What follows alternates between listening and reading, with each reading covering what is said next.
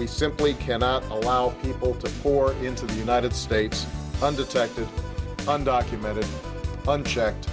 And complete the dang fence. This bill that we will sign today is not a revolutionary bill. Cast down your bucket where you are. We come from France. And I am, you know, adamantly against illegal immigrants. They're coming in by the thousands, just unbelievable. A wall is an immorality. Who are you rooting for? Those masters of the universe are at it again. You maniac! You blew it up! Welcome to Parsing Immigration Policy, the podcast of the Center for Immigration Studies. My name is Mark Krikorian. I'm executive director of the center. And today we have in studio Jason Richwine, one of our analysts.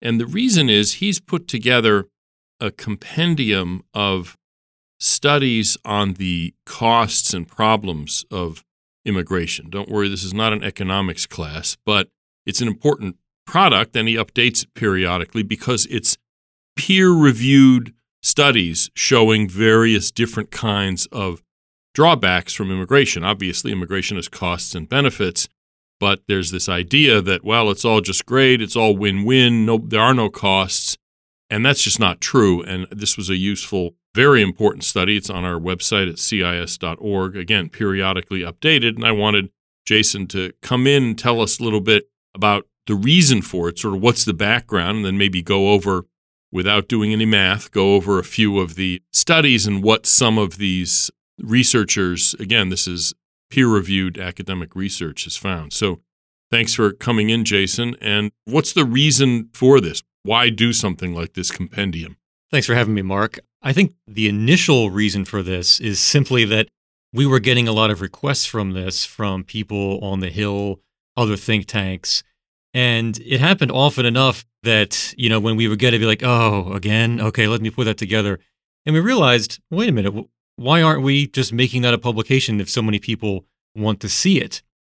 And the other motivating factor, aside from the fact that there was clearly demand for it, is this fact that so often you'll see in the media a rather self serving myth that immigration has only benefits. And, and not only that, but supposedly there was a scholarly consensus as to that fact. And I have a few quotes, you know, from the compendium alleging such a, a fact. And I think I actually mentioned a few of these the last time I was on, but it, it's worth re-mentioning because they are actually kind of humorous. Probably the, the one that stands out the most is one from Vox, where they ran this headline. This is a quote There's no evidence that immigrants hurt any American workers. End quote. Did you get that? No evidence and any American workers. Just to interject, Jason, Vox, which is a liberal website, it's an explainer website to sort of give context to people. They wrote a piece once referring to the bridge that you could drive over connecting the Gaza Strip to the West Bank. I swear to God. So it's no surprise that they're going to be making claims that are baseless. But anyway, go ahead. Well, it's not just Vox, right? So we have an article in Forbes which said that immigration restrictionists are on, quote, the wrong side of social science, a rather declarative statement. From Forbes, no less. I mean, it's a real publication, too. It's not Vox. Speaking of, of uh, real publications, also the journal Reason one of our. Uh, well, let's not jump to conclusions. But anyway, I'm ahead. sorry. I, am I'm, I'm really editorializing too much here. Shikha Dalmia, who's a noted immigration advocate, had said that George Borjas, my advisor when I was at Harvard, says, quote, literally the only economist of any repute who questions the economic benefits of immigration. End quote. So as I said, this is just nonsense. I mean, just really, really nonsense. And I wondered actually why that happens. You know, why is it that so many people, I think, genuinely believe on the immigration advocacy side that this is the case, that there is such a scholarly consensus? And it just has something to do with the fact that the American intelligentsia is just so intellectually isolated these days. It's an echo chamber. And in their minds, well, of course the science is on our side. I mean, it's always on our side, right? It's a lack of self awareness, I think, that really affects many different issues, not just immigration. It really just this is just an example, I would say. And I sometimes wonder actually if it's different in America than it is in Europe. I get the impression that the intelligentsia is a bit less isolated in Europe than in America. But that really is just my my sense of things. It may also be immigration in a sense is a little bit of a special case too, even though you're sort of making a broader point. The fact is, it's part of our national mythology. And I don't use that in a derogatory sense, just in a descriptive sense. It's part of the way we think of ourselves. Whereas, you know, Italy doesn't think of itself as a country of immigrants. So my sense is that the intellectual elites there may be a little less in thrall of that kind of idea. And so they're more willing to entertain the possibility that there is evidence that it's a problem. So in America, this means that, you know, when Stephen Miller, who was an advisor in the Trump administration, proposes the RAISE Act, which would favor things like English language knowledge for immigrants, the immediate reaction from the first reporter to talk was, yes, but what about the Statue of Liberty? yeah, there you go. Well, actually, that reminds me, actually, that the other problem I think the media has with some of this stuff is the idea of the one study. Okay, maybe there's one study, you know, that's contrary to the consensus, and so let us debunk it. And therefore, if we debunk that one study, then we must have restored the consensus. I remember actually this again to mention Stephen Miller. He was asked, I forget what exactly he was talking about or what why the press conference was there, but he was asked, "Well, do you have any evidence that immigrants have negative effects like lowering wages of natives?" And you know, since he was being asked to speak off the cuff, he just said the first thing that came to his mind, which is that George Borjas had recently written a paper about the Mariel boat lift. And, you know, he cited the results, and that was that. The media immediately decided that this was the one study that they needed to focus on. And it's a good study, but of course, every study has limitations, right? It's not like we can do a randomized controlled trial of immigration. And so, you know, with the Borjas study, it was, well, low sample size, and therefore the consensus is restored that's one of the, the other motivating factors for me to put together this compendium because I have you know something like 30 different papers, and George Borjas is the author of only a couple of them. Again, sort of showing the lie of the Shikha Dalmia quote earlier about him being the only economist. Anyway, the compendium is structured by first talking about the National Academy's book length report from 2016 and they have some excellent chapters in there reviewing the work on the labor market effects of immigration. And I included a table that was included in the National Academy's report, which has something like 20 different studies, the ones they thought were most important, showing the wage effects of immigration. And I forget the exact numbers. I, I should have counted before I came in, but it's something like 18 showing negative impacts. So even just the National Academy's work from 2016 already kind of shows that we have mixed effects of immigration. It's not to say that immigration is entirely negative or positive. And if anyone tells you it's one or the other exclusively, they're almost certainly wrong. The purpose of the compendium, as I said, is not to prove it's all negative. It's to show mixed effects and to emphasize, as we try to all the time, that to come to a decision about immigration or what's the optimal immigration policy, you have to weigh the pros and cons. And yet, so often, the people on the other side of the issue will just absolutely insist that immigration is a win win for everyone.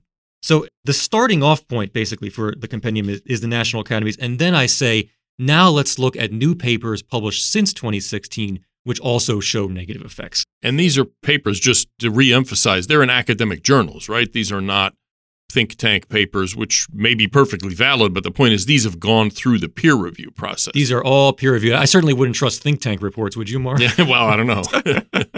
these are all peer reviewed, or some of them are working papers published, posted by academics, and they're in the peer review process. But yes, they're all done by academics. And you know, just to mention a few that I think are most interesting, the very first article that I have highlighted here is from the Journal of Economic Surveys. And it's actually pretty similar in content to the national academies, but it takes an international perspective. So, over 50 different studies covering different countries. And here's a quote from this review. The author writes Immigration can create winners and losers among the native born workers. End quote. And it goes on to show through this comprehensive review of 50 different studies internationally that when you have low skill immigration, the losers are low skill natives because they're in competition with them. And the winners are high skill natives because they benefit from the lower wages in industries where they're not working. So, a natural consequence, as the author says, is you have rising inequality. Exactly in line with what I was saying before about mixed effects. You have to decide how you value that. By the same token, the, the second paper I have listed here puts the winner loser framework right in the title The Winners and Losers of Immigration Evidence from Linked Historical Data. Again, makes the same point. Some people are winners, some people are losers. So basically, what you're saying here is that intuitive understanding that just makes sense to people that some people are going to benefit from this large federal program and other people are going to be harmed by it is borne out by academic research. This is almost like a common sense insight, but one that these studies put some flesh on. Yes. And actually, you know, sometimes it can be difficult to detect. And that's what I wanted to get into. And that's why the academic studies are useful, even though you might say, well, isn't it kind of obvious? Isn't this basic economic predictions here? Yes, it is. But then again, it's difficult to find the evidence because it's just hard in a very complicated world where you can't run experiments. Then people might insist that somehow the model is not true. And what I wanted to call attention to actually is sort of a burgeoning area of the literature that looks at the crowd out effects of immigration on the internal migration of natives. What's that mean now? Well, what that means is that there's this sort of mystery whereby there are Americans who live in economically depressed places and yet they don't move. Why don't like they move? to where the jobs are, in other words. Yes. Why don't they move to the more economically dynamic areas? And of course, part of the answer is some of them do move. It's not as if none do, but there are a lot who don't. And one answer to that question is they're crowded out by the movement of immigrants from abroad to the most economically dynamic American areas. And so they disincentivize natives from moving there by taking the jobs that are being advertised. And so you might think that there should be this equilibrium that develops within the United States with internal migration. The wage shouldn't really vary all that much across the United States because when it does, people will move there to equal out the wage. Then it'll go down and then it'll be roughly even in, in the country. What they find is that natives are just less likely to move to those places in the first place, thus losing out on the opportunities. And one of the most important papers in this sort of specialized area of literature is a paper by Joan Monras in the Journal of Human Capital, where he looks at the Mariel boat lift. Now, this is a topic we've talked about a lot. This was the, the influx of refugees into Miami in the early 1980s. And a lot of immigration advocates have pointed to this to say that there really wasn't much of a wage impact, or if there was, it was so short that, well, don't really worry about it. Monras's point is that one of the reasons why the wage did return to equilibrium in the Miami area is that you had natives both moving out and you had natives who might have moved in, but then chose not to do so because of the immigration. Interesting. So essentially, it's kind of like when was it in the 80s when the auto industry in Michigan was on hard times? A lot of people from Michigan moved to Texas. This was like a common thing that was covered quite frequently. And the 80s, there was still immigration, but it was really the 90s when it got supercharged. So, you know, conceivably, what you're suggesting is that had that happened, say, 10 or 20 years later, a lot of those people from Michigan may not have moved to Texas, just to use that as a kind of an example or an illustration. Another great illustration of that actually is the reverse of mass immigration. It's immigration restriction. You know, what happens when you restrict immigration? And the wonderful thing is we have an example of that from the 1920s. And some of the papers in this compendium explain exactly what happened. So in the 1920s, when immigration was restricted, the northern factories no longer had immigrant labor to rely on. There were no longer lots and lots of immigrants coming from Europe to work in these factories. So what happened? You had a massive migration from the rural areas of America, also from Canada and Mexico because they were not restricted. But the point is, these were both white and black workers who were moving to take these jobs, which were opportunities they would not have otherwise had if not for the immigration restriction. Roy Beck, in his uh, book, Back of the Hiring Line, talks about that in the context of black workers. And he's got some real interesting quotes from the time, newspaper coverage and stuff saying that some of these northern industrialists, as soon as the immigration wave was turned off in the 1920s, were sending recruiters just driving around the South, just looking for warm bodies to bring up to the North to work in factories and dramatically increase their income. So there are many other articles here that I find interesting. I know we don't have time for all of them, but just a few that I wanted to highlight while we have the chance. There's an issue that's sort of near and dear to my heart because I've done a lot of work on it myself is the issue of high skill immigration. We've talked a lot about low skill immigration and how it impacts low skill Americans. But one of the points that I have been trying to make for a while with my work at CIS is that high skill immigration has to be more than just a degree. That foreign degrees in particular do not seem to have the same value either in the measured skills of the immigrants or in terms of the income they make in America compared to natives or immigrants who have US degrees. So, in other words, what you mean is the way we would pick high skilled immigrants. Don't just look at like a sheepskin and therefore that's enough. Right. If you want high skilled immigrants, you have to do a lot more work than just to say anyone with a college degree can come here. That's really the point. No offense to people with college degrees here, but I think we have enough. More of them, you know, are just typical Americans. They're not going to be the Einsteins that I think people have in mind when they hear the term high skilled immigration.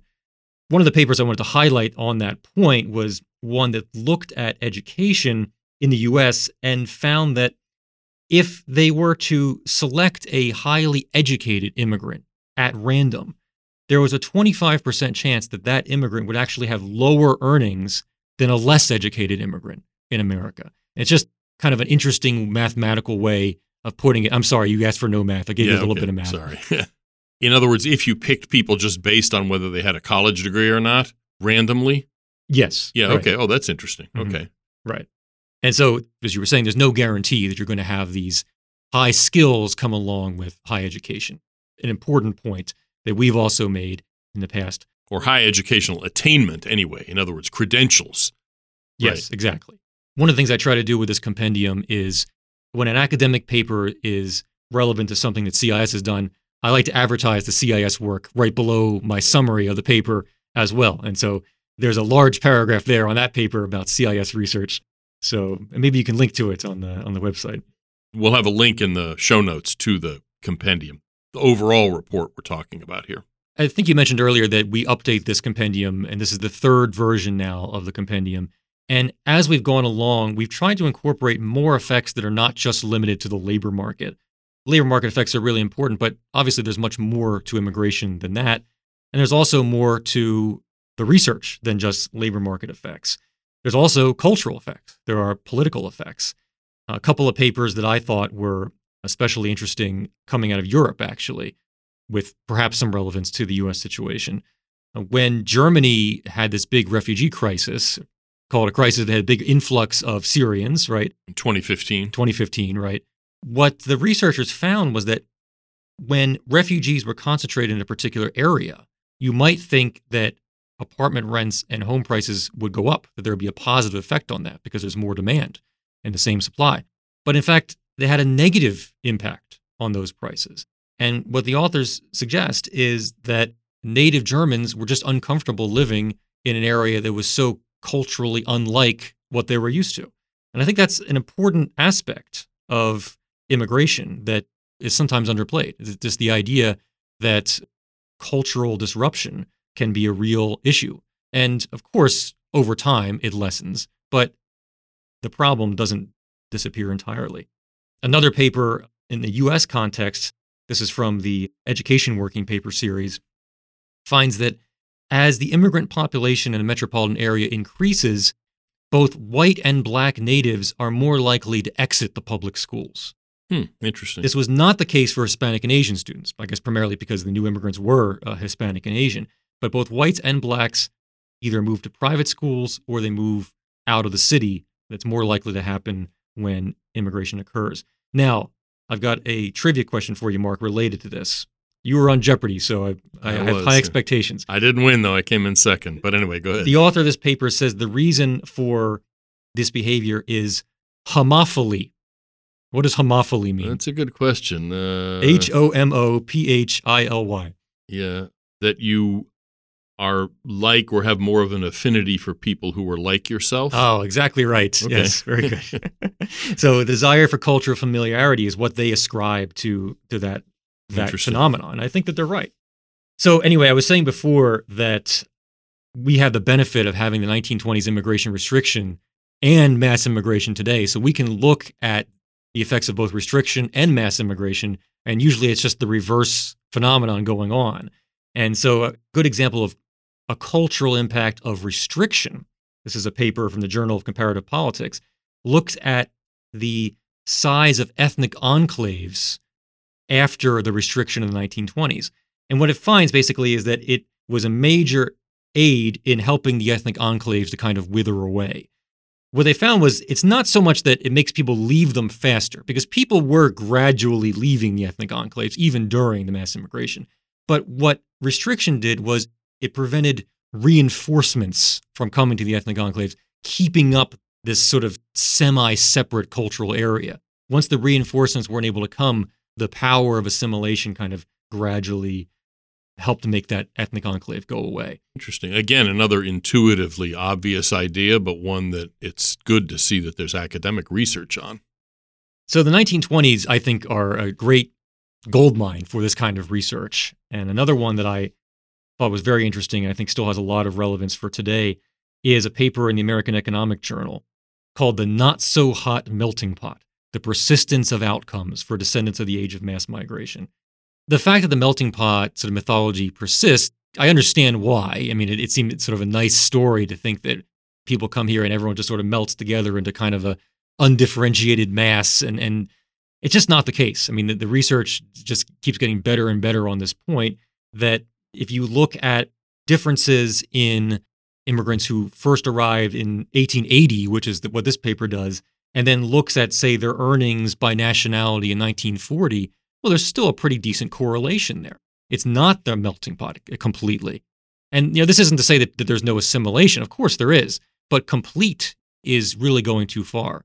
And the broader point here is that, of course, immigration changes America, and of course it does so over the long term. Now, you can argue whether it's good or bad or, or neutral, but the idea that immigration will have no impact on America in the long run, that we'll just continue being the same place we always were, is just really not borne out by either the 1920s data, you know, that looked at the Great Wave immigration, or by today's data. Are there any more papers you'd like to discuss? Because I've got more. Uh, well, I don't know. I mean, it's uh, it's kind of your call, but actually, what I did want to ask about was something more recent. It's written by an academic, but there was a book that I remember American Enterprise Institute made a big deal of recently by some academics, and it has been used kind of as a marketing tool in the media for justifying unlimited continuing immigration. And you had taken a look at it, and it apparently doesn't really show, surprisingly, what the reporters are telling us that it shows. Oh, I think you're talking about Streets of Gold. Streets of Gold. Yeah, yes. I knew it was gold something. It always comes up gold in this, gold in that. Anyway, yes, yeah, Streets of Gold. Right. Economists Ran Abramitzky and Leah Boustan. I apologize if I'm not pronouncing that quite, quite correctly.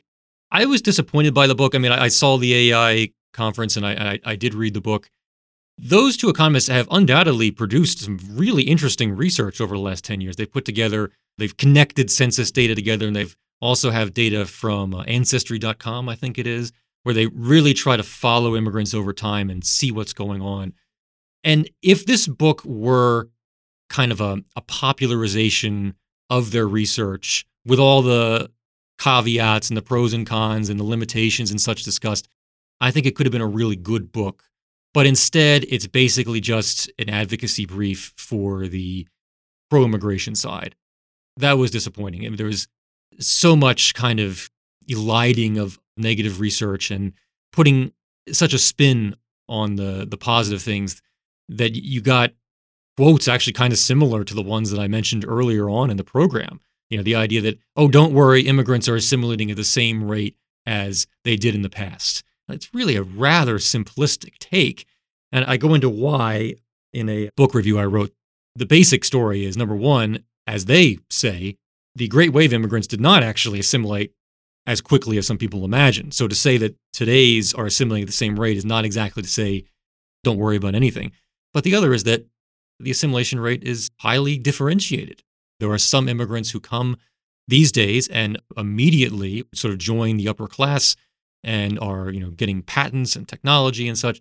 But there are others who are taking many generations to reach middle class status and in some cases have not really caught up yet.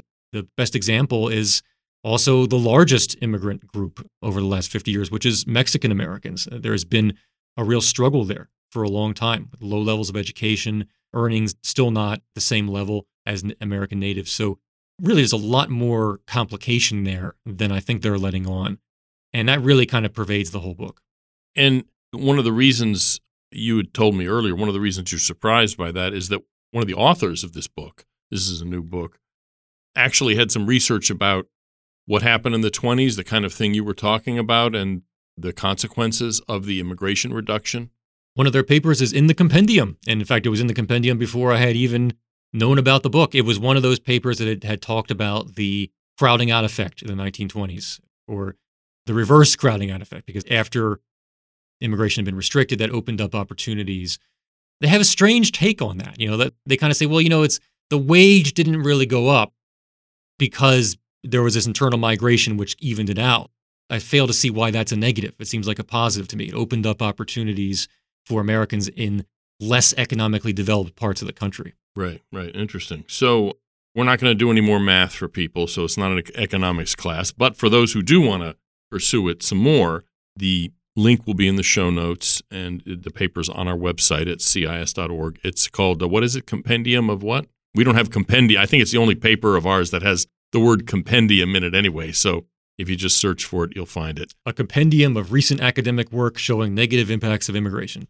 And this is work from just the past six years or so. Is that correct? Right. Everything post dating the 2016 National Academies book. Right. So, I mean, there's, you know, what is that? It's a couple of dozen studies here that are debunking this idea that there's no cost to immigration, that there's no downside. And again, that's a common sense insight that any big government policy like this, and immigration is just another federal government program like farm subsidies or the Air Force, is going to benefit some people and it's going to harm other people. And that the point of debating policy is to, you know, balance those costs and benefits. It's like Borjas said in one of his popular books who are you rooting for?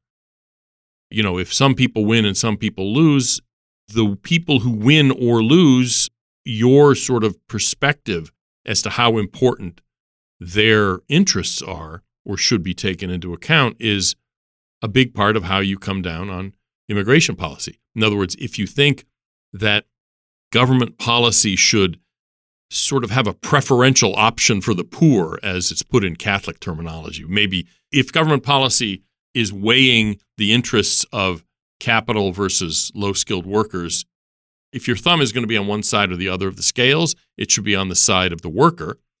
In if that's your perspective, then clearly this research suggests mass immigration is a problem. On the other hand, if you don't think it's a problem, then presumably what you're doing is putting your thumb on the scale on the side of capital because they're the ones that benefit from it. So I'm editorializing in a way that this paper is not editorializing, but it seems to me that's the implication, the conclusions you would draw from the paper. So thanks for joining us, Jason. And we probably won't have you on when you update it for the fourth time because a lot of it's the same, but we will have you on at some point in the future when there's a new subject to talk about. Thank you. Thanks. That's it for this week. Thanks for tuning in to Parsing Immigration Policy, the podcast of the Center for Immigration Studies. If you have any comments or suggestions or complaints, feel free to email me directly, msk at cis.org. And if you get this podcast on a platform that allows rating or reviewing, please give us a five star rating and hope you tune in next week.